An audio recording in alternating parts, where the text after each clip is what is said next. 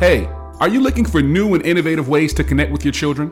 Do you want to learn how to connect with them through hip hop, social media, and popular culture? Then look no further than my company, The Glad Dad. I'm Dion, a keynote speaker, professional development trainer, and workshop presenter. And I'm also an expert in family engagement. And I want to show you and everyone around you how to use the latest trends to connect with young people on a much deeper level, a level that will truly break down barriers and create change. By working with the Glad Dad, you'll learn how to break through the noise and meet young people where they are to connect with them on their level. You'll discover new ways to communicate, engage, and create meaningful connections that'll last a lifetime. Whether you're a parent, teacher, or youth leader, I want to teach you the strategies that'll help you connect with your kids like never before. From keynote speeches to professional development training, I got you covered. So don't wait any longer. Visit my website, dionchavis.com today to learn more about how I can help you connect with your children through hip hop, social media, and popular culture. Your kids will thank you for it. That's right, The Glad Dad, helping adults establish positive relationships with young people. Reach out to me today and let's discuss how I can serve you and your staff. Now, let's get back to the podcast.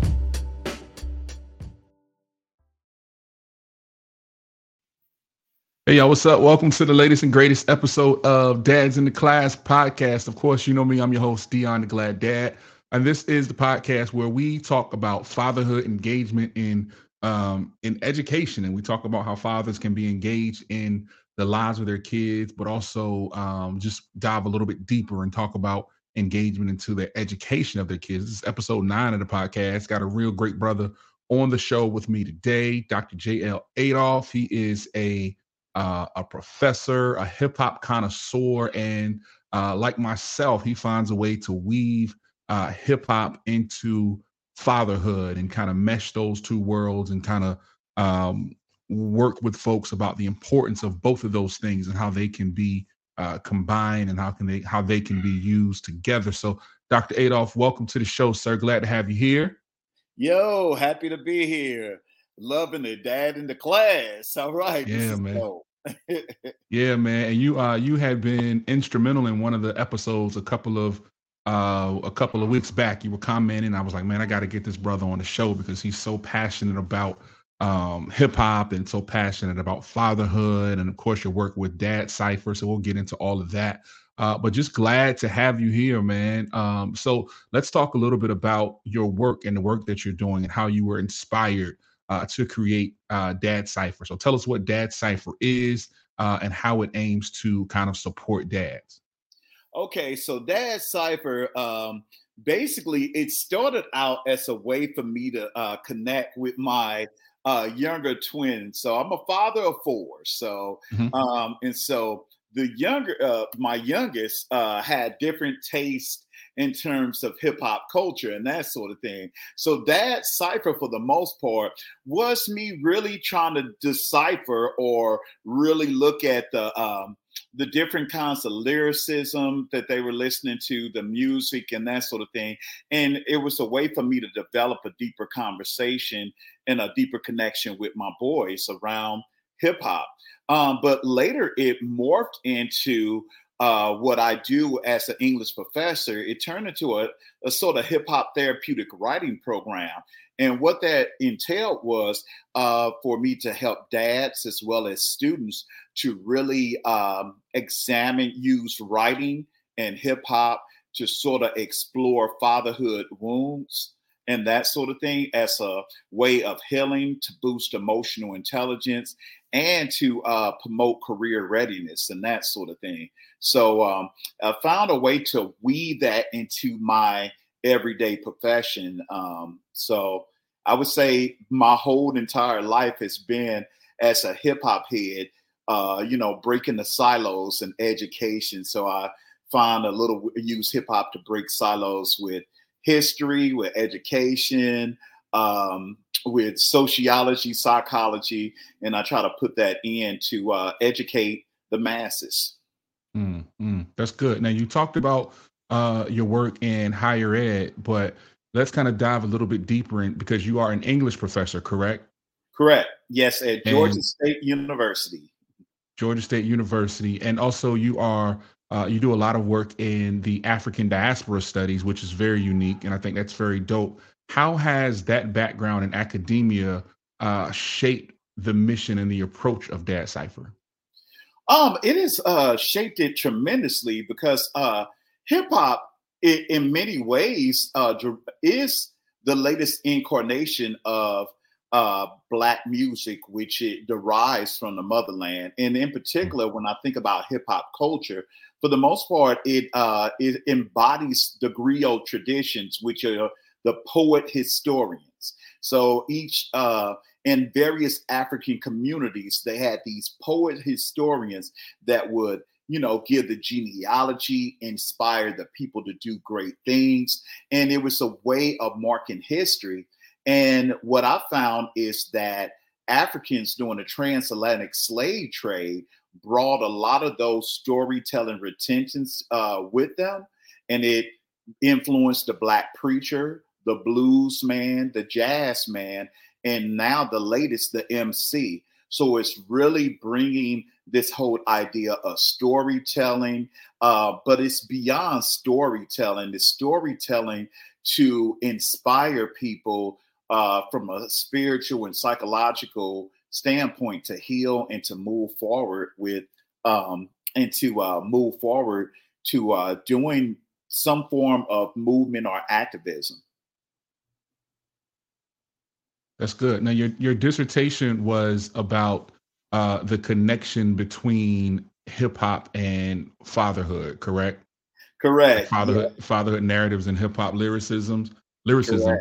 Um, talk a little bit about how those narratives kind of uh, influence fatherhood a little bit.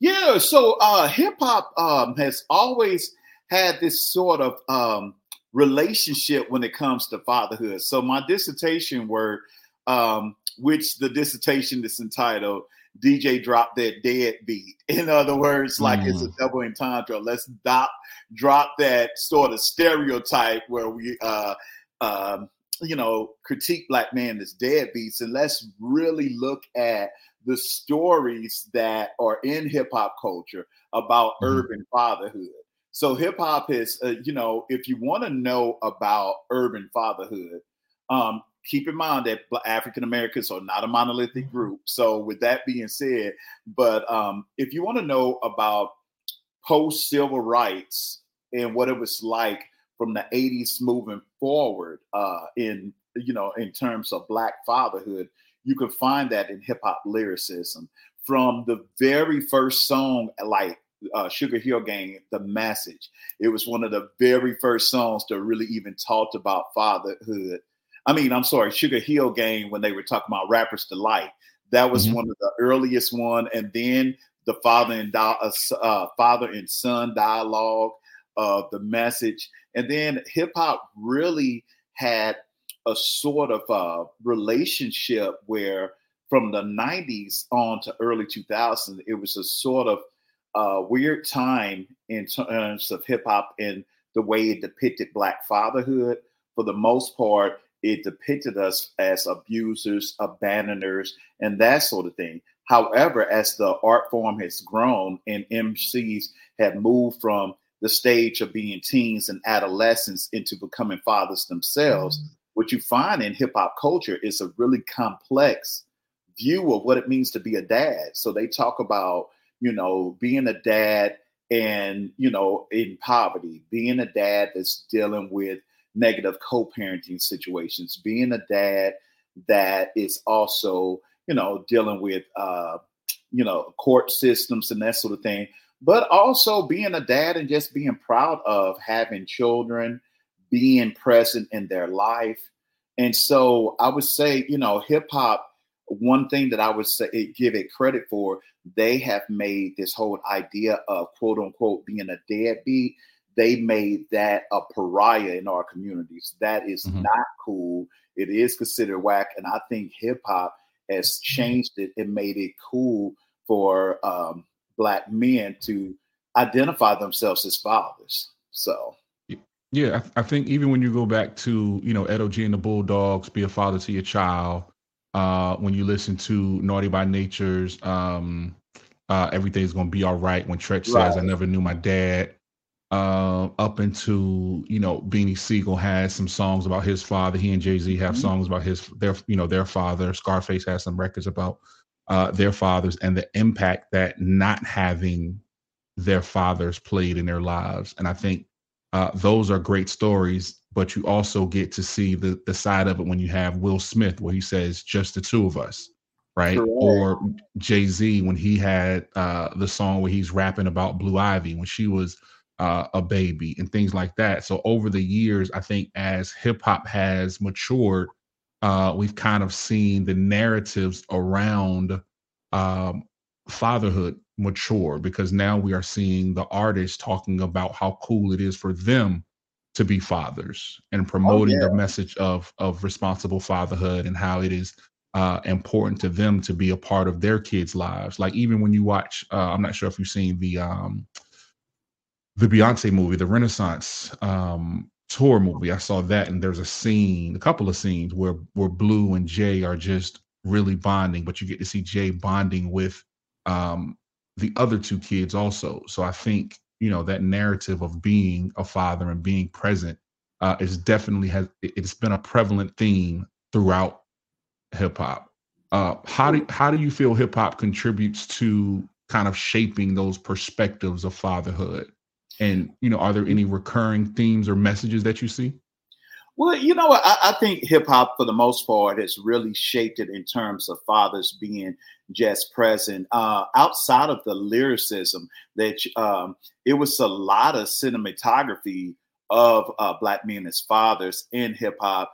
When I go back to you know early uh, what the '90s hood flicks with Boys in the Hood, and we saw Laurence Fishburne, I would probably say he definitely represents what I would consider a hip hop father and that sort of thing. Uh, in that 80s, 90s time period, trying to raise young Trey. But then, if we look at the reality shows, we have Reverend Run, who had his fatherhood show. You had Snoop Dogg, T.I. And what you have found is Black males are saying that it is very important and vital that they um, portray fatherhood as not an an, an auxiliary, auxiliary piece, but as a foundational piece, you know, to uh, what it means to be a parent. It's not uh, extra, you know, they're, you mm-hmm. know, saying that, hey, you know, we are foundational blocks to the raising of our child. And I would probably say the uh, recurring themes are really um, that I find in a lot of lyricism is really railing against the dominant narrative that still portrays us as stereotypically not being there. That is often uh, presented in a lot of hip hop songs. A lot of really trying to portray uh, fatherhood as not a negotiated space. That it's not the the, the mother child relationship does not uh, trump the father child relationship. And it's a real, uh, what I find in a lot of the themes is this sort of fight for, uh, in a sense, of sort of equality when it comes to the way of child rearing and that sort of thing. Um, but mm-hmm. also, I would say hip hop, one of the things that, that this genre does is really talk about anxieties and traumas associated with being a dad and how to overcome those. So I would say those are just some of the many themes that you'll uh, find in the um, hip hop lyricism, fatherhood narratives. Mm-hmm, mm-hmm. Now, you said you are a father of four. Is that correct? Yes, yes, a, four, a father of four. Father of four. How have you used hip hop when it comes to uh, being engaged with your kids and and their education? Oh, when it comes to the education, it's it's it's it's funny because hip hop is definitely a part of poetry. I mean, hip hop is poetry. I mean, mm-hmm. we use the same figurative language, we use metaphor, we use simile, we use tone, we use all of those things. So, as an English professor, it was very important that um, that when I, you know, would read to my kids and that sort of thing, that we always, you know, I always tried to find books that had, you know, rhyme schemes. I remember my daughter, we uh, would read Queen Latifah, Queen of the Scene, and it was like her breaking down hip hop lyrics uh, and uh, gender, uh, breaking gender stereotypes, or talking about this young girl that wanted to be a basketball player.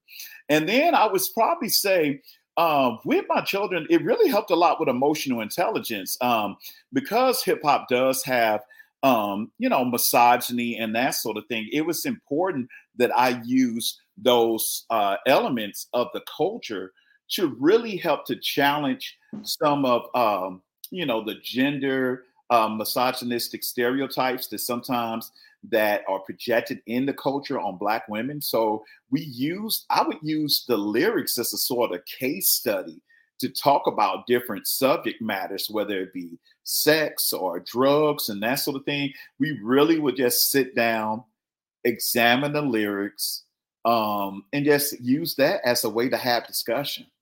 Mm, mm. As, as someone who, you know, as we celebrate 50 years of hip hop this year, um, as someone who, like me, has been, you know, engaged in uh, a part of the culture for probably your whole life, I would assume. I fell in love with mm-hmm. hip hop when I was seven years old. I'm in my early 40s now. Um, what's your take on um, where the culture is now as opposed to where it was, you know, 20, 25 years ago? You know what? Uh, my take on it is that the industry has really had a strong level of control as to the diversity of messaging in hip hop. Uh, growing up in the 80s, 90s, um, where it was less industry control, you can hear a whole variety of different types of hip hop. Like for me, I was inspired by everything from Public Enemy to KRS One. I learned a lot about Black consciousness. Through NWA, I learned a lot about police brutality through a Tribe Called Quest, I learned a lot about like the consequences of date rape and uh, different ways of being black. And I think right now the the issue is it's not that we don't really have a variety of voices. It's just that those voices are not really getting the same airplay because for every sexy Red, we have a Rapsody or we have a Chika or you know and it's a slew of underground artists uh, that are out there that are doing some amazing work. However it is hard to break into having these different messages hit mainstream. Um, mm-hmm. so i would say that's the major difference i would see. I think you know it's an absence of diversity and that's and that's kind of sad yeah, and I, you know, as someone who worked in radio for 20 years, I tell people that, you know, the the quality content, it's not that it's not there. What what I think people are missing, and I think what people want to say, but they don't always know how to say it, is that it's the balance that's not there, right? Yeah. Because in the 90s, you know, there was a Queen Latifah, but there was also a Lil Kim. There was a public enemy, but there was also Uncle Luke, right? And the, the balance was the balance was there, so you could you could hear more of that. But now it's just like you have to you have to search for what you want. Like I'll tell anybody, Rapsody is the greatest MC on the planet, male or female, mm-hmm. right? And and and that's because I I listen to her, and when she drops new music, I find it, and you know what I mean. All those things, uh, but you you you may have to do a little bit more work. Yes, sexy Red is played more on the radio. Yes, uh, Latto is played a little bit more on the radio, um, but also you have the you have options to stream what you want to listen to. Like you have Apple Music, you have Tidal, you have Spotify uh, to find the the music that you are um, that you're looking for. So sometimes you got to kind of get out of that bubble of thinking that the radio is going to save you, uh, and just go you know go out there and find find what you're looking for. Um, I strongly agree with you. Yeah, yeah. I mean, you know, and I, and I think with hip hop, um, I want to I want to talk about um, how we can leverage it. How how do you think we can leverage hip hop specifically for uh, fatherhood and father engagement? Well, I think uh, you know what uh, working. Uh, so I'm in Atlanta, and I work with this consortium uh, called Fathers Matter ATL. Mm-hmm. And what uh what it is is a collective group of like uh, seven different strategies where we talk about policy, mass incarceration, and that sort of thing. I think the way that we, to answer your question, I think the way that we get more hip hop involved is we really have to look at the, um, we have to go back to the past and look at the way that the Black Arts Movement was the sister organization to the Black Power movement of the mm. 1960s. Um, hip hop is simply the messenger or and and that sort of thing. However, no message is complete if we do not have a sort of political uh, piece that's moving that. And so with father grassroots organizations like Fathers Matter ATL, what it does is it starts uh, really looking at policy. It starts looking at you know improving child relationships, mental health, um, education, uh, changing all of those things. And then the music itself should function as a sort of uh, mouthpiece to you know spread the word to the mass uh, to the masses and that sort mm-hmm. of thing. So I think to answer your question, we really have to link hip hop as much as we can to our worlds of education, to our worlds of policy making, because it speaks the language of young people. And so mm-hmm. if we really talk about trying to connect and engage young people, we we have to use the the instruments that can reach them. Yeah. Are there any specific strategies that you all use at um, Dad Cypher um, to increase fatherhood engagement? Yeah. Uh, well, one of the things that I have done, um, really as a professor, I I have some of the pieces of uh, Dad Cypher um, are integrated into my classroom work as an English professor. So one of the things that I do in my class is called College to Career. And so in that particular uh, class, what I do is have students to really look at hip hop fatherhood narratives. And then I challenge them to look at their own upbringing and and I challenge them to put their upbringing in rhyme form and look at how their experiences with their father may have shaped their family work scripts or may have shaped their uh, sort of uh, career uh, development. And so I look at that and we, you know, we look at the positive and negative associated with those fathered experiences. And then we look at how do we, you know, sort of, you know, write this information out, get this sort of trauma out on the page, and then we look at ways in which we can boost the emotional intelligence of the kids so that they can then turn these stories into transformational stories that can get them on attention that can get them attention on like social media such as linkedin to get attract future employers and that sort of thing to that story. So mm-hmm. one of the very strategies is really just really doing some sort of therapeutic writing. So I use a lot of therapeutic uh, narrative writing techniques to do that. Although my background is not therapy, and I want that known, but I really use this sort of writing as a way of therapeutically, like really laying down those experiences and looking at areas where we can grow.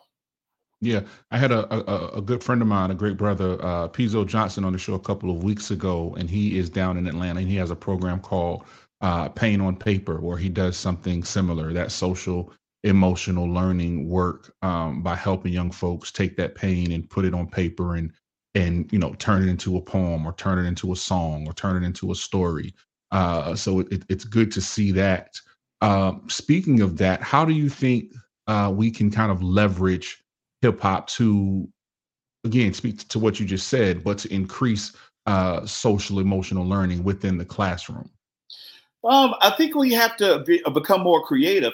Um, I would say one of the things that hip hop, the thing that's so beautiful about the culture, um, in addition to it being a multi-billion dollar business, it's also a multimedia business. So hip hop mm-hmm. involves like video production and that sort of thing. And I would say personally as someone who is engaged in literacy and the teaching of writing with young people, I would say we uh, can use like um, I do in my classroom what's called digital narratives, where not only do students write out projects, but they have to create some sort of visual rhetoric in the forms of making a video to enhance their storytelling abilities. And then mm-hmm. they found out that it added another layer to the emotions that they're trying to convey. And we're in an industry now, we're in a time period where everyone will have to learn how to do some form of digital presentation um, for various work activities. So that's one of the ways that we do that. I also do audio essays and have students to sometimes do a sort of podcast, uh, mm-hmm. sort of mm-hmm. writing. So, it, in a sense, it's sort of media training. Most of all, though, is uh, I would say we can engage or increase that in teaching our young people that when they are in school, they are a brand. So, how do you want to market yourself as a future employee or as a future entrepreneur? How do you want to market that? And so in hip hop, it's all about the marketing and getting the word out. And that goes back to graffiti culture.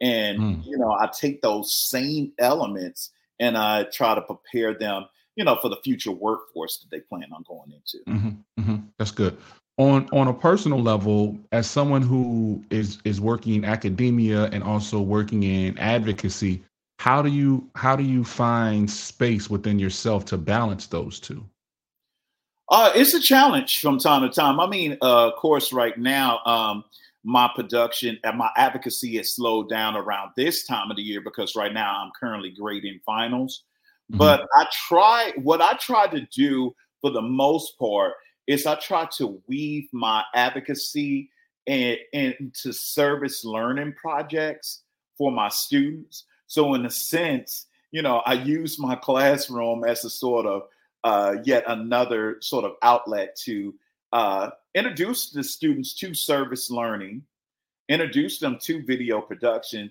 and in a sense, that becomes a form of my advocacy. And then I just try uh, as much as I can to go out and do keynote speaking events um, and try to educate other educators. Right now, um, uh, maybe uh, if the Lord say the same, I'll be uh, presenting at the Elect uh, project, which is in Pennsylvania, and it's a group of educators that are working with uh, pregnant teens and parenting teens. Mm. And mm. I'm actually using some of those hip hop strategies to help these young people to transform their stories of struggle into resilience so that they could show that they have grit, which is one of the key things that major industry people are looking for in various jobs industry employees who can have grit and resilience when it comes to the workplace. Hmm, that's good. From from your perspective, what um, relationship does education have with fatherhood? I think, uh, well, you know what? I would probably say historically it hasn't been a good one. So, mm. right now, I think we really have to work on implementing more father friendly practices when it comes to the relationship between educators and our young people unfortunately, um, the stereotype for years, and this is beyond just uh, uh, men of color. I mean, I think it in, impacts all fathers. Fathers uh, via media and that sort of uh, thing has been uh, depicted as someone who's not really engaged with their children, uh, mm-hmm. sort of, um, you know, you get that sort of Peter Griffin or sort of Homer Simpson sort of mm-hmm. depiction of what it means to be a father. And oftentimes, what you'll find is sometimes uh, educators will not uh, or sort of resistant to engaging with fathers when it comes to um, you know the relation uh, when it comes to their children and so oftentimes it's just like well, let me talk to the mom and, you know, to make sure this, uh, like, that the child is uh, demonstrating emotional intelligence, doing the projects, doing the work. It's a brilliant book out there um, called Fathering in the Margins. And mm. in that particular book, it talks about, uh, it gives a real detailed account on how much educators are very resistant to engaging in dialogue with fathers because the perceived stereotype is that they're absentee uh, or they're just not engaged with their children. Mm-hmm. So mm-hmm. I would probably say we really have to work on developing stronger bonds with mm-hmm. dads. Mm-hmm. And as we as we look forward in a world that is going to be, uh, I'll say, I'm not going to say overcome with AI, but in a world that will be uh, full of AI, um, how do what does the outlook for you look like for uh, academia, artificial intelligence, fatherhood, and kind of as we see all of these worlds eventually, uh, and hip hop, uh, as we see all of these worlds eventually meshing in some way, shape, or form. What does that world look like for you? Well, um, I will say this, and um, it has uh, caused a big scare in uh, academia, the use of AI, because um, for some reason, some uh, some educators believe it may be used to replace them, or mm-hmm. some educators will say, well, it's going to lead to uh, academic high levels of academic dishonesty, and you know, I would say the technology has always been perceived as a threat to the world of education. However, I embrace this challenge because with AI in particular, I would say we can. Uh, this is another way that students can use this to critique their own writing. Because really, when you think about AI, it's not going to create quote unquote real detailed research quality essays you're going to have to demonstrate some original thought and ideas because basically it's going to mass produce. It's it's basically um, a language, a database system that sort of mm-hmm. mass produces the same sort of thing. So teachers, after a while, will be able to pick on, oh, this is AI. But what you mm-hmm. can mm-hmm. do is have students to write original work and then use AI as a space to say, well, could you point out the weaknesses of my argument? Or could you point out areas that I can improve this essay? And so, mm-hmm. in a sense, it becomes yet another electronic sort of uh, teacher that may reinforce what the educators are trying to teach, like making sure that you uh, add balance to your argument, counter argument. Uh, do you have enough historical backgrounds? So I would probably say in the world of AI, if we really embrace it and tell students that it's not a replacement for your original ideas, but it can just help you to enhance. In many ways, like I remember, I'm old enough to remember when some classrooms in math didn't want to allow calculators. Mm-hmm, now mm-hmm. calculators are just a constant stay in those and those things. I don't think it takes away because you still have to know how these things operate. Mm-hmm. So yeah. Mm-hmm. And besides, writing is communication. So right. you can try to use as much AI as you want, but if you cannot conduct a conversation, it's not going to help you. So right, right. So for the dads out there who might be struggling to um, connect, the dads who are striving to uh, strengthen their bonds with their children, what is one uh, key piece of advice that you would give them? Well, the one key, uh, key piece of advice is I would say become media literate. You hmm. can, with the world of social media, with uh, and these kids have phones that give them uh, access to tons of information.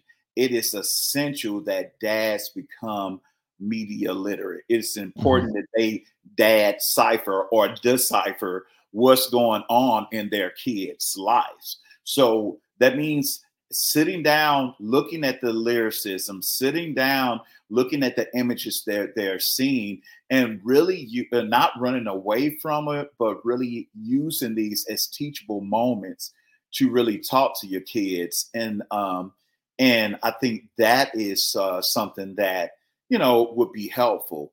Um, kids, especially at, Generation Z, are learning a lot of information very fast, some things that they may not understand. And if we just come at a space of judgment, they'll shut down. So we Mhm. really need to come into a sense of partnership and really have these deep, meaningful, difficult conversations. And that way we can kind of help them to process what they're seeing. So I would Mhm. say, you know, my piece of advice is become as media literate as you can. Learn to speak Generation Z. It's going to be Mm. essential. Mm, yeah, that's good. Now, as we close out, I'll just ask, what is your uh, vision for the future of Dad Cypher? What does it look like in a perfect world to you going forward? Well, in a perfect world for me, I would like to uh, see that cipher grow to a space where it becomes a space to educate other educators and other fatherhood practices so that we can develop core curriculum and that sort of thing to show how we could use hip hop literacy to promote fatherhood, to promote literacy, to com- promote career awareness. Uh, currently, right now, I am working on a book, and really that's transforming my dissertation work into one that's a little more accessible for the general audience.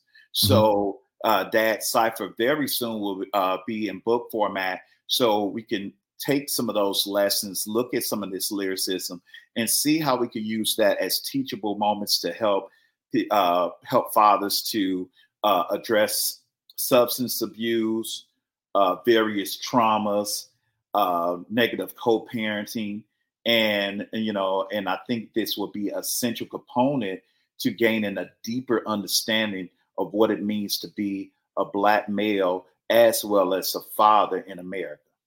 Mm, good. I can't let you go without asking uh, this one question. I have a feeling I know what your answer is going to be, but uh, album of the year for 2023 was blank. Ooh, Hip hop album of the year. Hip hop album of the year. Hip hop album of this year, Killer Mike. Uh, I, Mike. I knew you were going to say that. I knew you were going to say that. I, I, I, knew you. That that seems to be the consensus. I am of a different thought. Uh, I believe that Nas and Hit-Boy's Magic Two was a better project. Um, but I, I I can't find a lot of people who will agree with that. So I'm. Hey, know, I'm, Nas is my favorite MC of all time. He's in my top five. He's my number one at, in my top five. So of mhm, course mhm. he's the guy. But I did love the Michael album. Um, maybe it's Okay. because I'm living in the A right now. That, that you know. listen, I, I knew I knew the answer to the question before I even asked it, man. I didn't even. I just wanted to see. So, uh, Dr. Adolph, let folks know how they can uh, find you, your socials, and all that good stuff. Oh, okay. Well, once again, this is Dr. J.L. Adolph, uh, better known as the extra large professor of Dad Cypher. You can find me on YouTube, LinkedIn, Facebook, and Instagram. I don't mess around with Snapchat. I'm gonna say that one for the Zoomers, but for everything else, you can hit me up on there. And uh, What about TikTok? What about TikTok? oh yeah, I'm on TikTok too. So I'm on Okay, TikTok. too. okay. Yeah, All I right, just cool. do Snapchat. okay. I think the Snapchat wave kind of died down. I think we might have we might, we might be cool on that. I think we might be cool on Snapchat. But okay, thank well, you for awesome. joining the show, sir. Yeah, thank you for joining the show, man. It has been a pleasure. Uh, looking forward to just seeing great things from you. Maybe sometime we can collaborate. You know, if you ever need me for anything, just feel free to reach out. Uh, but glad to have you here, great brother. If you're listening to the podcast, if you're watching the podcast, please be sure to like, share, and subscribe. Dads in the Class podcast, the number one podcast for fathers um, and father engagement and telling you how you can get engaged and stay engaged and the importance of engaging in your kids' education. We'll holler at y'all on the next episode, y'all. Peace. All righty, peace.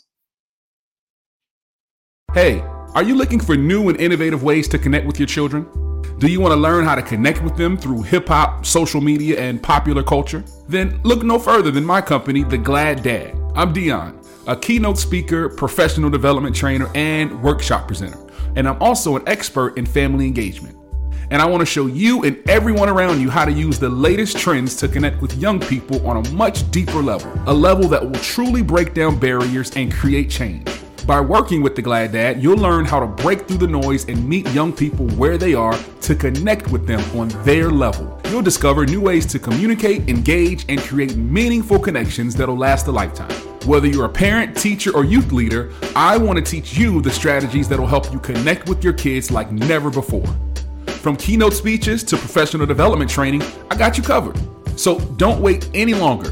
Visit my website, DionChavis.com today to learn more about how I can help you connect with your children through hip hop, social media, and popular culture. Your kids will thank you for it. That's right, The Glad Dad, helping adults establish positive relationships with young people. Reach out to me today and let's discuss how I can serve you and your staff. Now, let's get back to the podcast.